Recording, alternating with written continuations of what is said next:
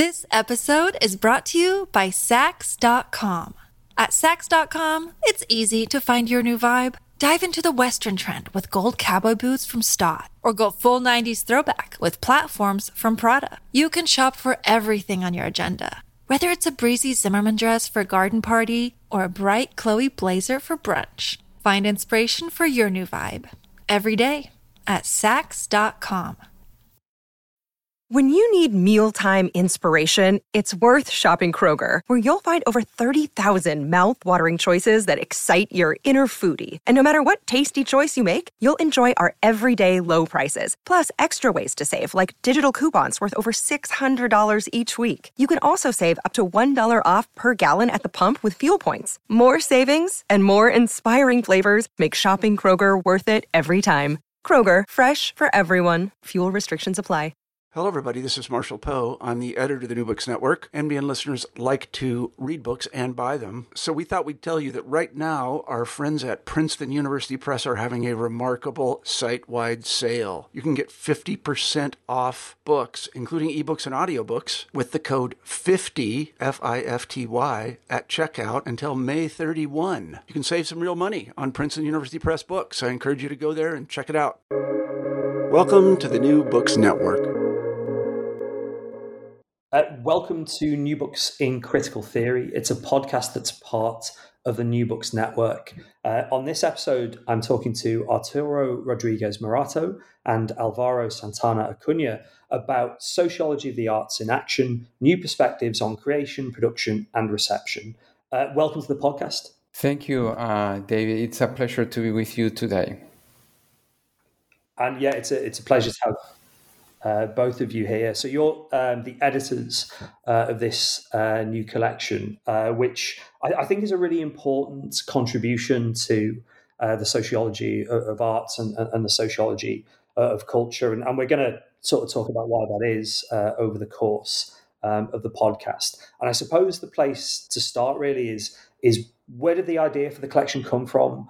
Um, you know, I, I noticed the kind of new perspectives is one of the terms in the title. So, you know, why do we need new perspectives now? Mm-hmm. Yeah, uh, that's a wonderful question. And if I, if my uh, memory is correct, the the original idea goes back to uh, 2013 in New York City. So that was actually the annual meeting of the American Sociological Association, and Arturo uh, and I we had already met um, a few years before. We happened to be attending a, a, the same panel where one of the contributors was giving a paper. And then after uh, attending this panel, as Arturo and I started talking about that paper, and then kind of by uh, by chance, we just started talking about this whole list of colleagues, uh, Spanish speaking colleagues who were either uh, working in the United States or had a connection to uh, kind of Anglophone research institutions that were doing cutting edge uh, work in sociology of culture and the arts. And, and I think at that moment, um, Arturo and I realized that it would be great to produce a volume uh, assembling many of these uh, voices, while the people who are in the volume are certainly there because they, they need to be. I also want to emphasize there are a few other people that we reached out that could not make it, but they are still part of that, that family that helped us to put this volume together. If I, if I might turn to you, Arturo, one of the things the book does, uh, as all you know, kind of really um, good edited collections does, is it tries to kind of stake uh, an agenda, you know, sketch an, an agenda for um, the particular area, soci- sociology of, of the arts that it's interested in. And I wonder if you could do two things really to introduce the book. First off, is to give us uh, perhaps a brief um, history of the sociology of the arts, and then to introduce this idea um, of the sociology of the arts in action. Yeah, well, certainly uh, it is, uh, I think, always important if you address uh, uh an area of, of to to understand a little bit the perspective, the historical perspective. And in this case, this is uh, in fact a little bit complicated because uh, there is a, a long history and very diverse with d- different national traditions, etc. But uh, it is not uh, important now to go into details, but uh, mm, I think and this is what in the book is uh, is uh, showed that uh, it is important to to look uh, to to think on at least two two moments uh, in the evolution of the of the discipline. one took place around the 60s when um, uh, a new generation of sociologists, professional sociologists that were uh, initiating uh, work on uh, this area uh, in Europe, in the United States too. Uh, in a way, they confronted an old generation that came from from the humanities it was a very different kind of uh, sociology of arts, uh, one that uh, was organized uh, through specific areas linked to, to, to artistic disciplines, to music, to literature, to art. And, um, and in that case, for those all sociologists, uh, humanist sociologists, uh, their work was much uh, or basically focused on the on the work of art, on the on their textual uh, um, expertise as analysts, uh, but they were unable to uh, to analyze really the the connection with uh, with the society, with the dynamics uh, any mm, dynamic uh, relating the, the groups that produce that, etc. So this this first um, empirical generation of the 60s, and I include here Bourdieu, Becker, and others, um,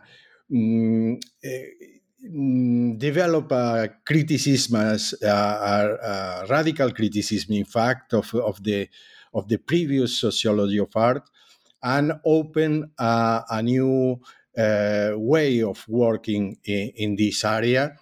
Uh, a way that was characterized by focusing on the relations between between the people involved in, in the arts, in the production of the arts, in the distribution, in the reception, etc.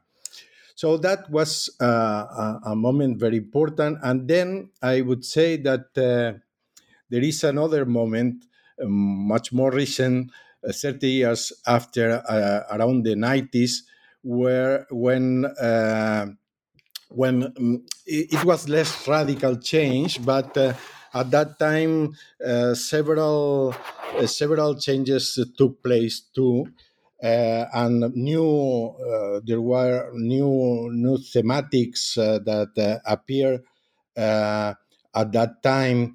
In, in a way, um, it, it, was um, it, it, was characterized by the fact that. Uh, some very important, very productive uh, programs uh, elaborated in the 70s and 80s, the one by Bourdieu or the one by by Becker uh, or by Peterson, Richard Peterson, the production of culture perspective.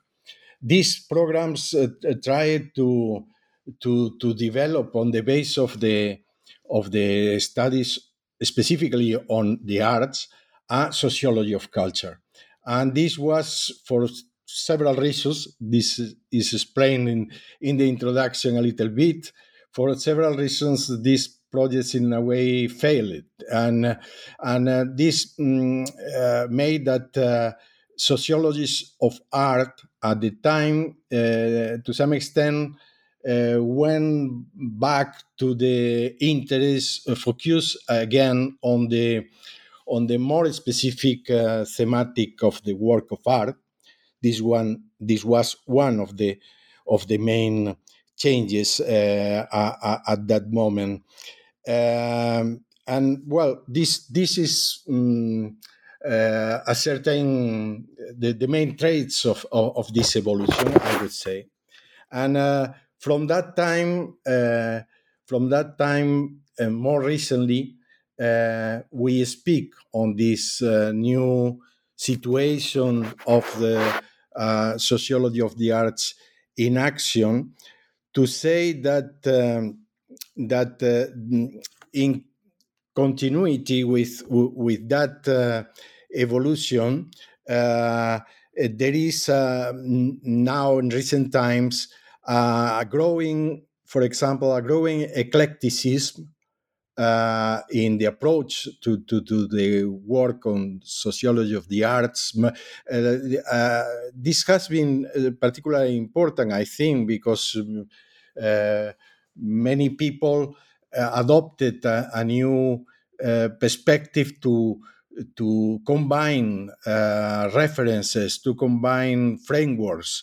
And, uh, and this is very characteristic of the current situation and um, produce the, the, the, the uh, productivity that we can see uh, these days. I, I, would say there are many other things to say, but uh, uh, I think this explains something. Yeah, I mean that's a, it's a great overview of um, the, the introduction, and, and and I should say the book picks up on on some of those uh, themes and ideas in the way it's structured, thinking about, as you've said, you know, artworks, thinking about uh, production structures, um, thinking about practices of of creation and, and, and reception. And if, if I might uh, stay with, with, with you actually, um, and, and, and just um, think about the first um, couple of chapters in, in, the book. The first chapter is about um, architecture and, and kind of competitions for for architects. Um, and then the second, I, I, guess, kind of follows on quite neatly from that because it's about um, things like place. So, uh, why does the book uh, start with uh, this focus on on production, and, and what do things like architecture and place uh, tell us, and, and why do they matter to understanding sociology of the arts? Well, the, the, structure that we uh, decided for the book, you know, uh, in fact, was quite conventional, I would say, because it covers the all the cycle uh, of the of the um, activity that is involved in in the in the the world of art, uh, and so we started uh, with this uh, production, and in this case uh, these two uh, chapters uh, address things that to some extent are connected, a, li- a little bit connected, because the chapter by Ignacio Farías is about architects and uh, architects uh, work with with place too. And um, in, in, the case of, of this uh, chapter, I, I, would say that uh, what is interesting and, and what is characteristic uh, in relation with the character of the book in general is the, the way uh, in which the case, this specific case, that is a very special case, in fact, is paradoxical uh, in a way because uh, um, architects recreate he he studied a case of architectural contest, very typical situation for architects, and um, and in in that case, in that in that case of situation, in fact, the situation is one that is open to uh, to real autonomy. They, they, they lack a, a client uh, in in this case, a very specific client. And uh, and Ignacio Farías show very well how uh, they recreate, in fact, the conditions of heteronomy.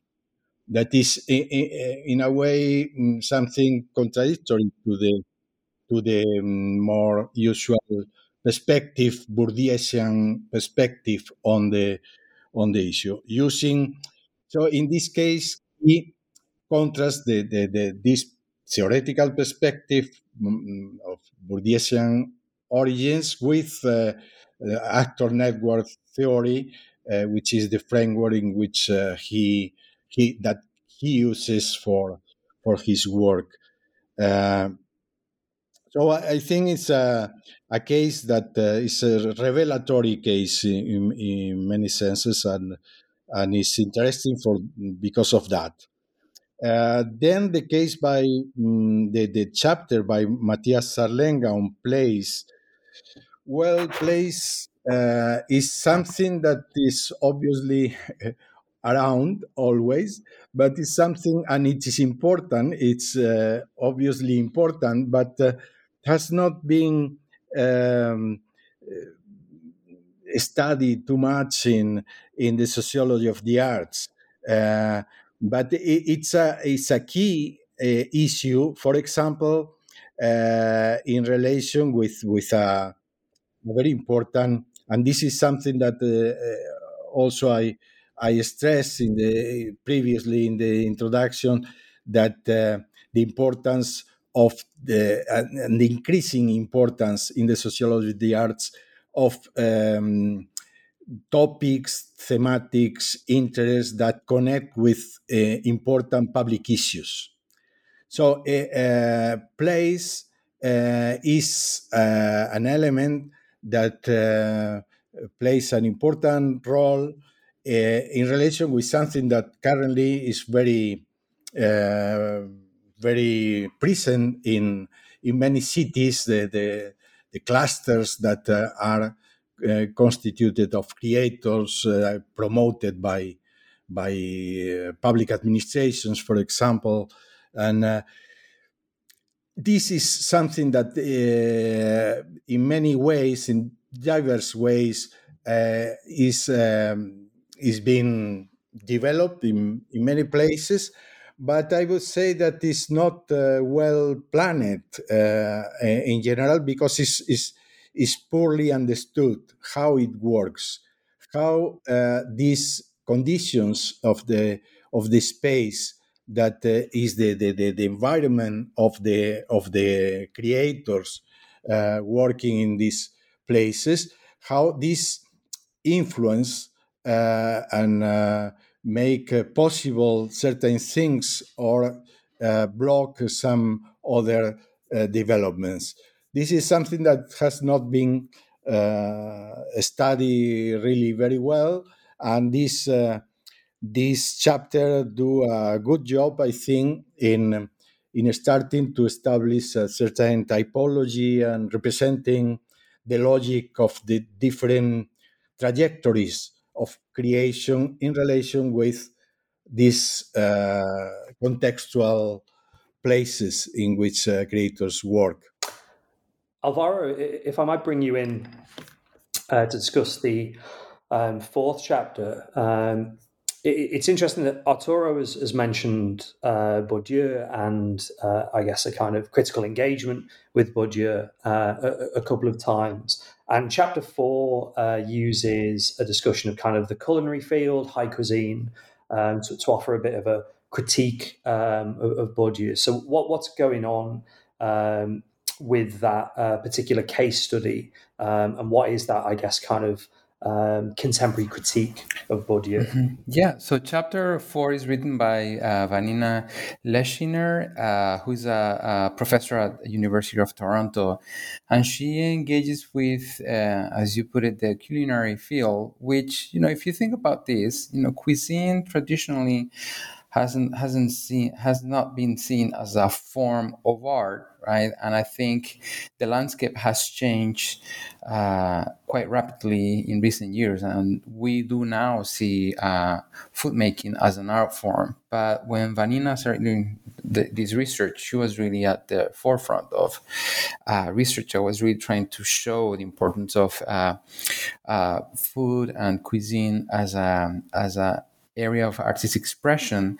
So, in order to make her argument, to offer a critique of Bourdieu's fields uh, theory, so she conducted ethnographic research in 44 restaurants in New York City and San Francisco, and the, the restaurants that she selected, including uh, uh, include some of the most important chefs uh, in working in some of the most prestigious restaurants in the cities.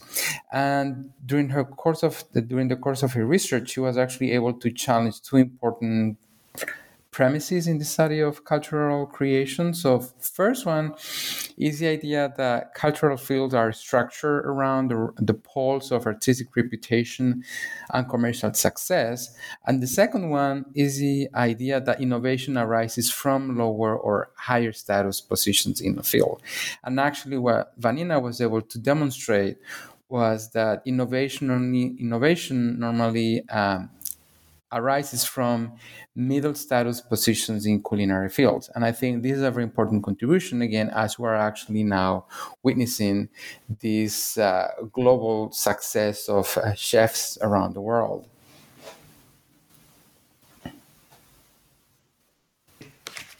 It's interesting, particularly because I suppose the kind of the challenge to Bourdieu, um, it doesn't run through every single chapter, but it, it's it's an important presence in the book, but it also suggests that the sociology of art and in, in this case, you know, um, culture it has these much broader boundaries than we think of of just being you know a critique of who goes to the gallery or uh, just being a discussion of um, particular kind of artistic uh, or creative practices in say the visual arts or, or in theatre.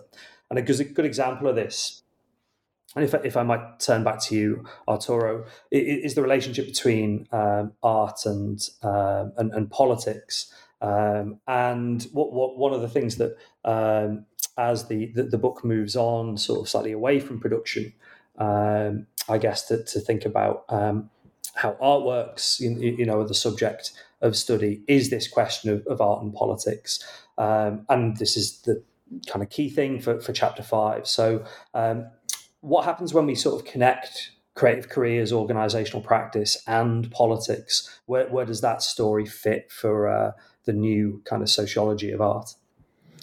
Well, I think that um, this uh, this offers a particular interest because the the uh, on the one hand is uh, something that is uh, in general characteristic of this time in the evolution of the discipline that uh, the, the, there are more and more explorations in in spaces that are uh, uh, relatively far from the um, canonical spaces. a moment ago, we, we were speaking, Alvaro was, was speaking about cuisine, and and now he in this in this chapter, it is the the, the point in which two walls, very different in principle, uh, uh, connect uh, the wall of art and the wall of uh, politics. Uh, and uh,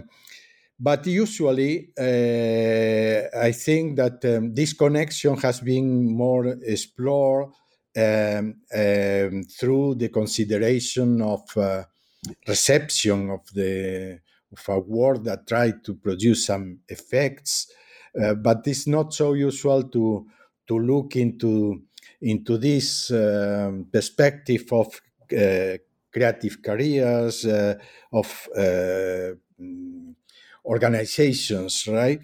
Um, and uh, so this uh, provides some views that are not so mm, so usual to to, to see, and, and it's uh, particularly significant, um, especially because in this case, um, uh, it is the case of a um, militant theater company. So it's a, a, a group that, uh, in fact, is defined intrinsically uh, mm, in, for being in between the, these two words, these two logics, these two interests, values, etc. And uh, looking to, to, to the case that represent this hybridity, I would say, uh, you can see uh, how the, the, the organization um, address uh, certain tensions, certain uh, certain contradictions that appear in the distribution of work, in the decision making uh, within the organization, etc. So I think it's uh, a new, quite new case that offer an interesting perspective on this mm, connection. I mean, this connection again is something that comes up uh, quite a few times in the book, particularly actually t- towards the end of the book when we're thinking about um, arts institutions and, and the politics of, of, the environmental crisis. But also, you know, with, within that example, there's, uh, I think, a good um, example of the way the book has so many different kind of kind of methods. And, and if I might turn to you, Alvaro, on on on this. Uh, Muntanyola's chapter, I hope I pronounced that correctly, Dafne Muntanyola's uh, chapter, is, is, very much about methods um, for a variety of different reasons, actually. And I wonder if um, you could use that really to kind of comment on um, the range of different methods that are in the book. Mm-hmm. Yeah, so certainly one of the things also that was uh, at the original impulse to create this book was not only the range of themes that uh, all these colleagues were exploring, but also the different methodologies and Dafne's chapter on uh, habitus in dance, I think, is a very good example of what you are saying, David, because uh, Dafne uh, uses in her chapter a technique that almost deconstructs frame by frame a rehearsal, right? Why she does that is because she, she she's interested in artistic practice and um, and also um, one of the means by which she she she studies artistic practice is using video ethnography, right? So then, uh, in the chapter, what she does is to uh, study the London dance company Wayne McGregor. Uh, random dance, and she filmed uh, over two months of uh, rehearsals with five fixed cameras on stage, and then another one handheld camera, and then in the process of the analysis, she was kind of almost frame by frame, right, analyzing the, the rehearsals. And then she was really able to see how creativity uh, is a social process of communication and cognition, right? And how during this process a specific habitus develops. So we see, for instance, how the director, right, is instructing the dancers to dance in one particular way. But sometimes so there is also room open for improvisation, for change. And that's what Dafne means by showing how creativity ultimately is a social process of communication and cognition.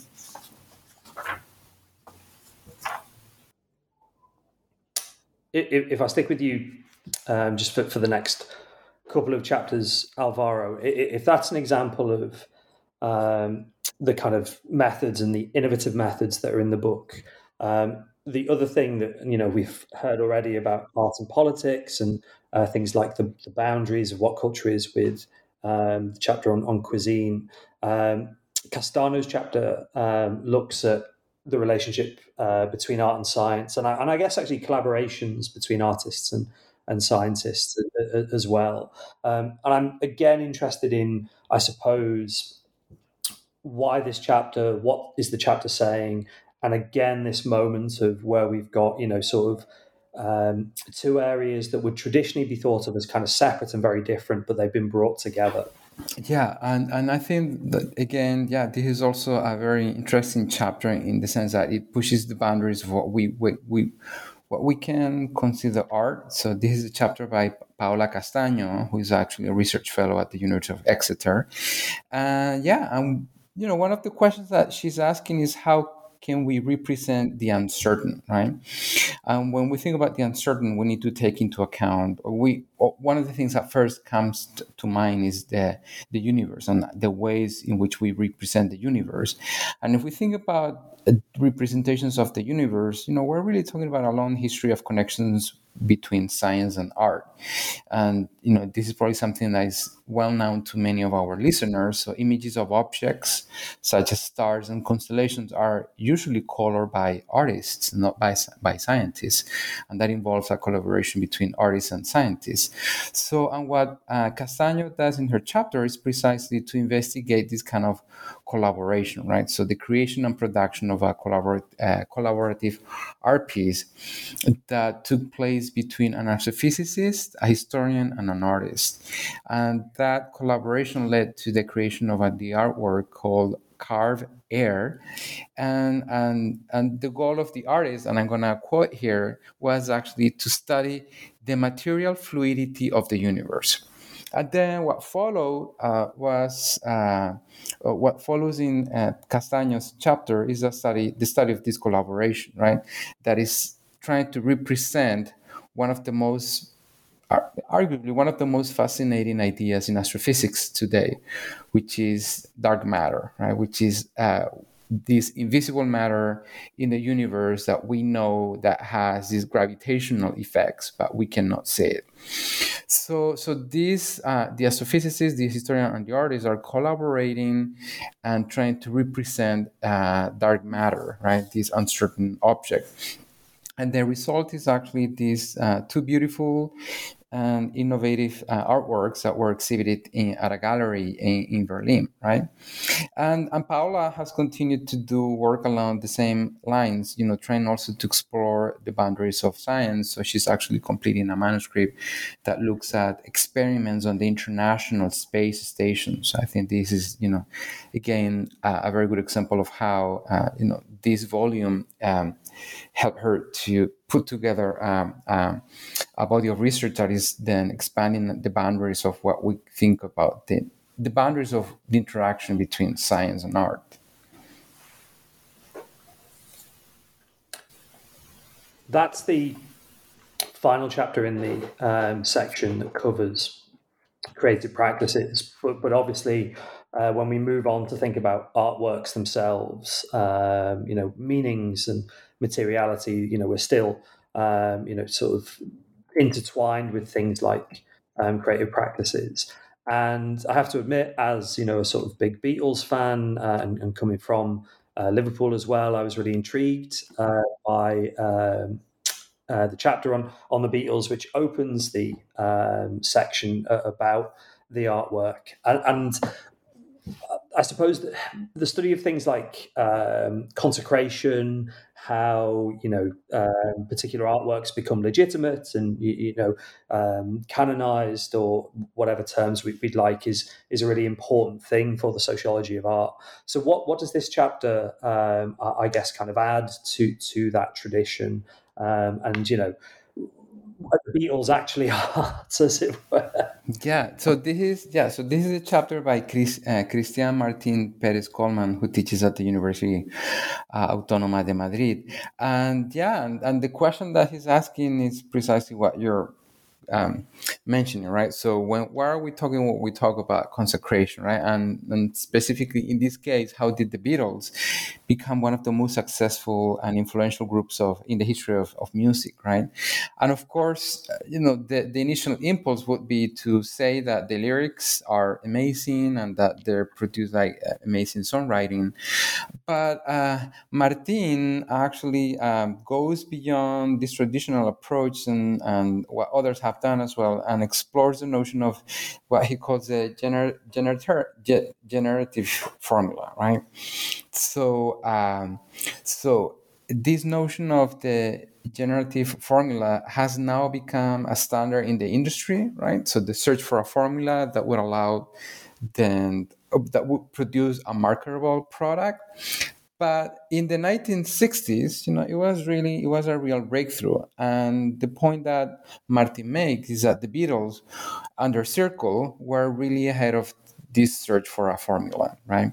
So then what he does in the chapter is to show how key technological changes, such as, for, for instance, uh, developments in studio recording and actually the very idea of the very notion of studio recording, the production of uh, cheap forms of audio recording, right? uh, the emergence of the rock album as a work. Because another thing that uh, uh, Martin says is that rather than being just a collection of songs, LPs became during uh, the Beatles period a mode of creative expression, right? So the Beatles actually thought of the LP as a work of art, not just as, as a collection of songs.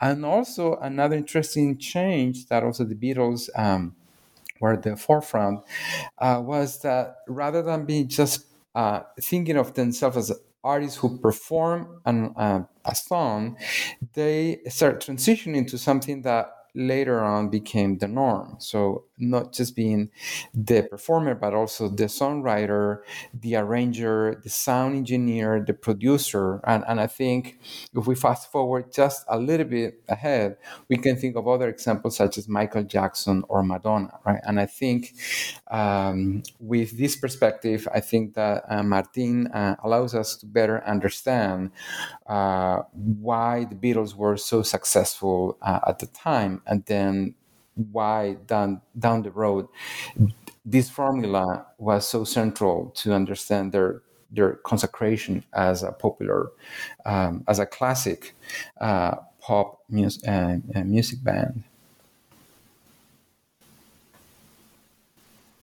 This episode is brought to you by Saks.com. At Saks.com, it's easy to find your new vibe. Dive into the Western trend with gold cowboy boots from Staud, or go full 90s throwback with platforms from Prada. You can shop for everything on your agenda, whether it's a breezy Zimmermann dress for a garden party or a bright Chloe blazer for brunch. Find inspiration for your new vibe every day at Saks.com. The other part of this section is it's called materiality, and, and obviously materiality is is, really uh, kind of important when we're thinking about the sociology of art. Um, and um, I wonder, Arturo, if I, might bring you back in uh, to talk about why materiality matters. And um, De La Fuente's chapter is is kind of centrally concerned um, with that question. So, yeah, where, where does materiality uh, fit in, into the sociology of art? Uh, well, in fact, uh, in the in this phase of the evolution of sociology of arts, materiality is a very central uh, focus of interest for many people. It is a, a way, a logic way to uh, to go uh, to analyze the, the, the, work of art. Uh, in the past, uh, the, the all sociologists, humanists, sociologists of art uh, were more interested in structures of uh, of the of the um, works of art, but uh, uh now uh, it has been very enriching, in fact, to connect, uh, and this is another characteristic of the time, the, the to connect with many other literatures beyond sociology, beyond sociology of art, that uh, address this issue of the materiality, uh, the, the, the meanings that are involved, the, the, the, the specificities of the relation between actors and specific objects and how objects can uh, produce a certain agency on them, etc. So, for many authors currently uh, this is a, a, very important perspective and uh, and uh, provides a lot of uh, insight i would say in in in the analysis of, of the work so far. But in the case of the chapter by um, eduardo de la fuente it's a, a, a more special way to to to use that uh, because it is not uh, in uh, his case the the interest is not to um, to understand to to analyze specifically uh, specific works of art or genres or uh, mm, in in their uh, materials in their materiality but to to look into these materials to um, to explore how they mm, put in connection uh, uh, cultural objects and artistic objects to more general meanings and more general values with uh, meanings uh, connecting to epochal meanings, meanings uh, connected to, to the places, uh, specific places, etc. Uh, so this is a, um, an original uh, perspective that um, uh, in, in the analysis by Eduardo de la Fuente uh, shows very well how it uh, can provide a lot of of insight on the he in fact develops a certain original methodology for um, more for analyzing the, the social world through the materiality of the artwork uh, and this is, well, it's an angle that is not so common and is uh, very interesting, I, I, was, I think. That question of, of meaning um, is, is really important to um, your own chapter, Alvaro, about your work on um, Garcia Marquez's uh, 100 Years of, of Solitude. And, and, you've written a book on this. It, it, it's really, you know, kind of great um, quite quite famous now. I, th- I think uh, sociological study, um, and I wonder um, where does this chapter sort of fit in to, to, the rest of the book? I, I suppose why were you uh, keen to bring in, um, I guess, your kind of own work uh, when we're thinking about artworks and contemporary sociology of art?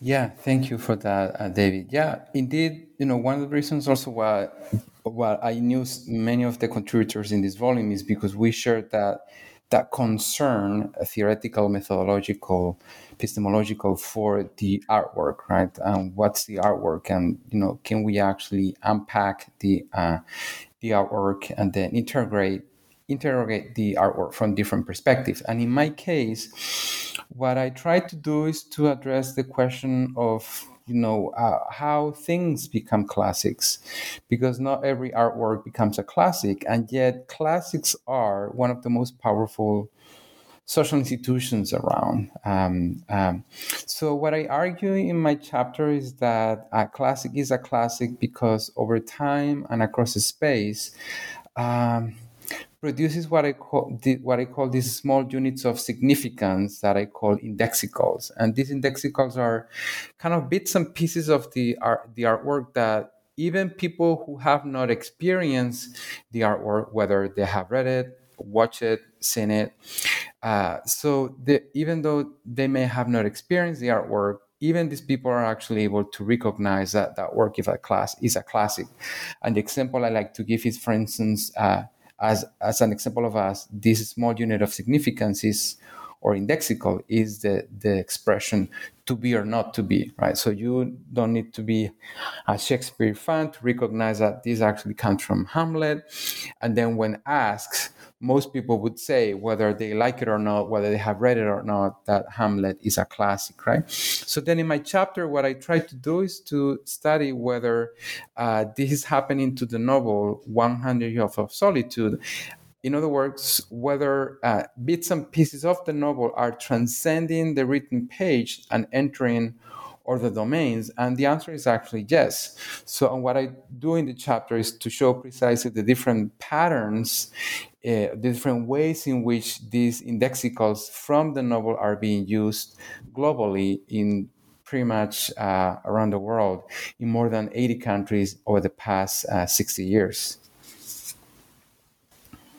I mean, on that, there's obviously an element of attachment of, of fandom um, around 100 Years of Solitude, as well as you say about its, you know, sort of importance um, and its status. That sense of people knowing, you know, um, the parts of it and, and it entering, I guess, kind of general culture. The, the chapter that follows your your chapter, uh, Claudio Benzecry's chapter, it, it also deals with, I, I think, similar themes, although it starts um, the the following section that, that's about, um, I guess, kind of uh, re- reception, re- really, and, and, to an extent, kind of audiences. And he talks about um, opera, which he's very, very famous for writing about, but also uh, football shirts, which is really fascinating because you know you don't usually hear those two things uh, together all, all, at once. And I'm interested to know about, I suppose, the kind of the role of fans, the role of audiences, and, and how people end up kind of attached to cultural objects. Yeah, indeed. And as you, you put it very nicely, right? So uh, Claudio Benzecry is looking at two objects that, in theory, could not be more apart from each other, right? So opera performances and football jerseys or shirts, right? So opera performances being an example of high art and football jerseys being an example of kind of popular pastime. However, one of the things that Ben Benzecry does is to develop an important connection between these two uh, cultural objects that transcends social and cultural barriers. And, and as you put it, as you said before, this connection is attachment, right? And to study attachment in opera, he did an ethnographic work in the cheaper floors of the Colón uh, Opera House in Buenos Aires, and then in the case of football football jerseys, he conducted a, a multi-site study of the Boca Juniors jersey history, right? Boca Juniors being one of the most famous uh, um, uh, football teams in Buenos Aires, and he shows precisely that. He shows how, like the classic, I was exploring in my own chapter, how widely shared cultural objects serve as vehicles for subjective expression by means of an attachment to an attachment to that object that sometimes is even labeled by people, right, fans as love, right? And, and I think, as Claudio Benzecry says in this chapter, I think this opens the door to then rethinking the varieties and types of object attachment and the creation of meaning that such attachment generates. And I think also Claudio is taking this, um, several of these ideas um, uh, step ahead uh, in his new uh, book, uh, The Perfect Fit, in which he's also looking at, the global shoe uh, industry. Yeah, in, in, indeed, very, much so. Um, and I think that there might be a podcast about that book on uh, the New book, Books Network somewhere as well to give a little uh, advert for for that. Um, the, the, book finishes um, with two, I guess, really kind of classic um, issues, not just for the sociology of art, but but actually thinking about more generally um, about how um, academics have, have, kind of studied art. And um, if I might come come to you, Arturo, mm. to to sort of wrap up um, the book. First off, we, have got a chapter that's about evaluation and the kind of classic question about, well, how do um, works of art, in this case, kind of, you know, artists and funding decisions um, get evaluated. And then a, a chapter that talks um, about the role and the importance of institutions. Um, so, how does the book finish these themes of evaluation and institution? Well, I think uh, first uh, evaluation. Evaluation certainly is uh, is uh, a crucial dynamic in in managing the activities, and uh, more and more is present in formal ways in in many areas. in the case of, of the arts, it is always all about evaluation by uh, by publics the, the, the, works or but um, the case uh, more specifically refers uh, the case by Mario Miraki uh, in the book refers to a to a program an evaluation program uh, grant making program uh, in Canada for for artists for visual artists. And um, and th- that are uh, very interesting cases for for the analysis of the of sociology of the art that in fact un- until now uh, there has not been too many uh, studies of of this kind. Uh, uh, in, in, again as as other chapters in the book in this case this uh, analysis uh, situates and is um, defined in the frontier between the sociology of the arts and other uh, areas of sociology. In this case, sociology of evaluation, uh, because there are uh, a lot of work that is being doing currently about uh, and in economic sociology too.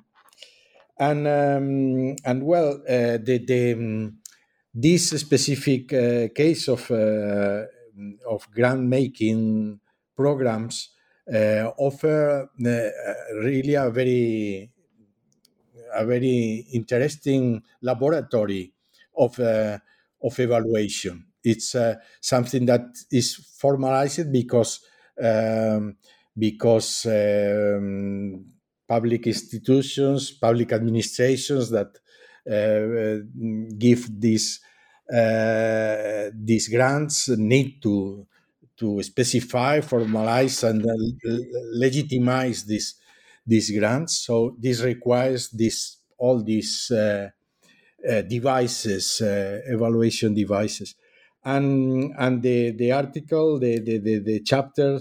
Um, is, give a, a, lot of uh, uh, detail and and insight on the many aspects that uh, appear in this organization of the evaluation, the the the, act, the actors that uh, uh, negotiate and uh, and that use criteria, that use uh, established categories, that uh, and the, the processes how they are um, defined for arriving to the results, to the rankings that are produced and then the effects uh, that, the, that this is mm, are produced by by this exercise of evaluation. So i think it's uh, it was a, a piece that was very important to to to include in the book. In the other case uh, the, the the chapter by mm, marta herrero about uh, institutions and and protests uh, uh, in, in, front of institutions uh, in relation with some mm, institutional behavior uh, that is rejected. Um, it is a, a, very special perspective. I, I think that the institutions and the perspective of institutions has always been uh, at the center of the analysis of the sociology of, of the arts, uh, notions by Howard Becker, uh, for example, speaking about art worlds, uh, is essentially an institutional perspective, uh, how uh, this is specific spaces constituted by by certain understandings between people participating but here, uh, what is particular is that uh, it is at the same time several things the case because these protests that are are um, uh, try to to to to contest the the the the, the, the, the sponsorship that the the, the institution uh, gets from uh, from British Oil, I think. Uh, in, in this case, um, the, the, um, the activities that are analyzed in detail consist, in fact, in rituals that are, uh, in a way, also uh, works of art uh, too. So uh, this case uh, that we put uh, we put the cases uh, at the end of, of the book, in fact, uh, uh, combines perspectives of different areas of, of the book. It is about reception, certainly critical reception, but it is also about um, production and about work which is a good illustration, I think, of how, as you say, the different themes of the book really run throughout um, the chapters, really, and, are not uh, separated off, even though they are in, in different sections with very different case studies, different approaches, different um, methods. to wrap up, you've both given you know a really sort of brilliant and, and you know quite quite detailed overview of um, what's going on with the, with the different chapters and, and with the uh, framework for, for, the book. And at the same time, you know, there's there's so much that we sort of haven't discussed in, in, in terms of leaving things for people to read and, and people to engage with the book. Um, but to finish with that, I'm interested in what um, you, are sort of uh, both um, doing next, really. So, so maybe um, I'll stick with you, Arturo, first, and then mm-hmm. uh, come to you, Alvaro. So, so what are you sort of currently working on, Arturo? What, what, what are your sort of you know next um, sort of projects going to be? Uh, in general, in the sociology of the arts, or my own projects? You...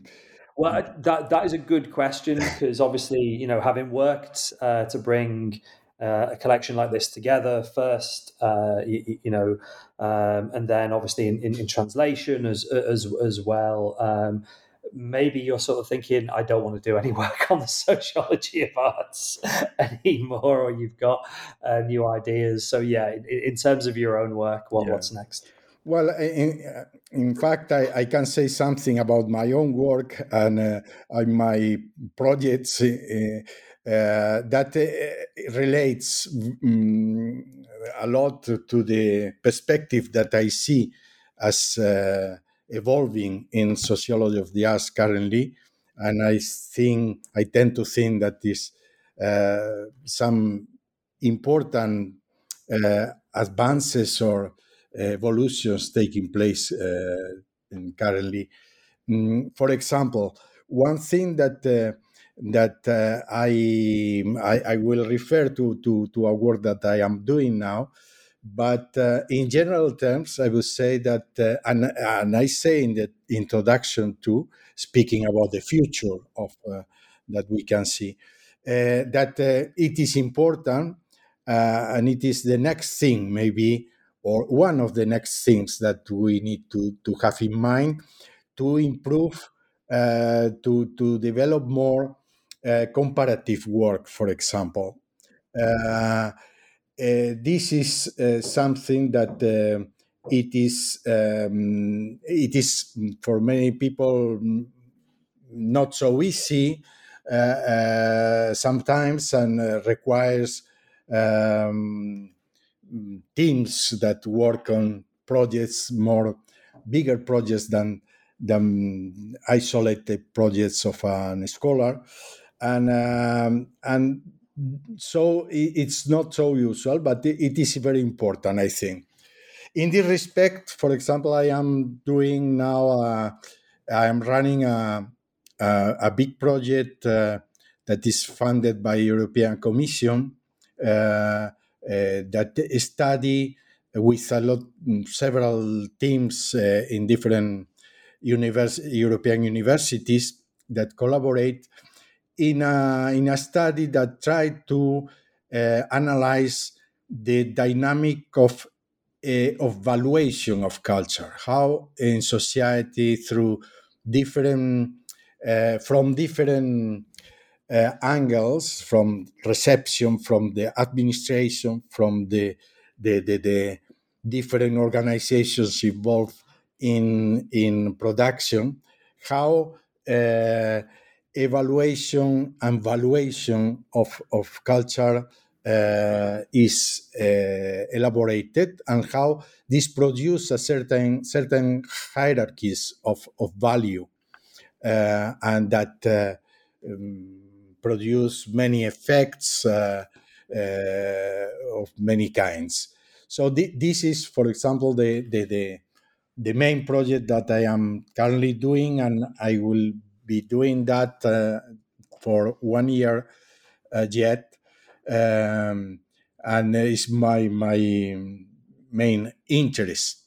But uh, I also want to to um, to develop a certain another project about another thing that in my view it is mm, crucial for sociologists of the art to uh, to to to take more and to develop better uh, ways of analyzing that, which is uh, innovation, artistic innovation. Uh, uh, this requires, in my view, or it's interesting to to find ways to to compare different different uh, areas of uh, artistic production uh, in order to understand better uh, what is more important uh, keys of certain developments. So this is my perspective. And what about you, Alvaro? What's next for you? Yeah, well, uh, I must. Uh, I'm I'm basically working on, on um, three projects right now. Um, so uh, one of them is actually the Spanish version of my book Ascent to Glory, the biography of uh, Juan of Solitude, which at first I thought was going to translate, but I decided to rewrite it, exploring techniques of nonfiction. So it's been fun, but it's, uh, it's t- taking me a lot of time to do that. So hopefully we'll finish that this year. And then I also have, um, and I'm having over the past few years, I have been conducting an ethnography at an art making facility that produces uh, contemporary art, uh, mostly sculptures. So I'm basically looking at how um, contemporary art uh, renders invisible the work of what I call, um, well, actually, invisible workers. Uh, so the, the larger the artwork, uh, the less visible the, the intervention of uh, workers um, on the ground. Um, and then the other project, which is also, I think, uh, something that I may write a reflection about is this uh, global exhibition. So I basically have start started to do curatorial work uh, before the pandemic. So I was asked to curate the exhibition of the archives of Garcia Marquez uh, by the Ransom Center at the University of Texas in Austin, and that exhibition, which originally started was supposed to happen only in Austin, has become a sort of a global exhibition. So last year, exactly last year, um, so it was opening at the Museum Museum of Modern Art in Mexico City, and then this exhibition is also going to travel to Colombia, probably a few other countries in South America, Europe, and probably Asia. And I think it's been it's been extremely rewarding as an experience to also uh, do sociology of curatorial work, if I can put it that way. So eventually, I'm not sure if I would just write an essay on that, but it has been very um, an, an, an, an, eye-opening experience to put uh, sociological research on museum walls.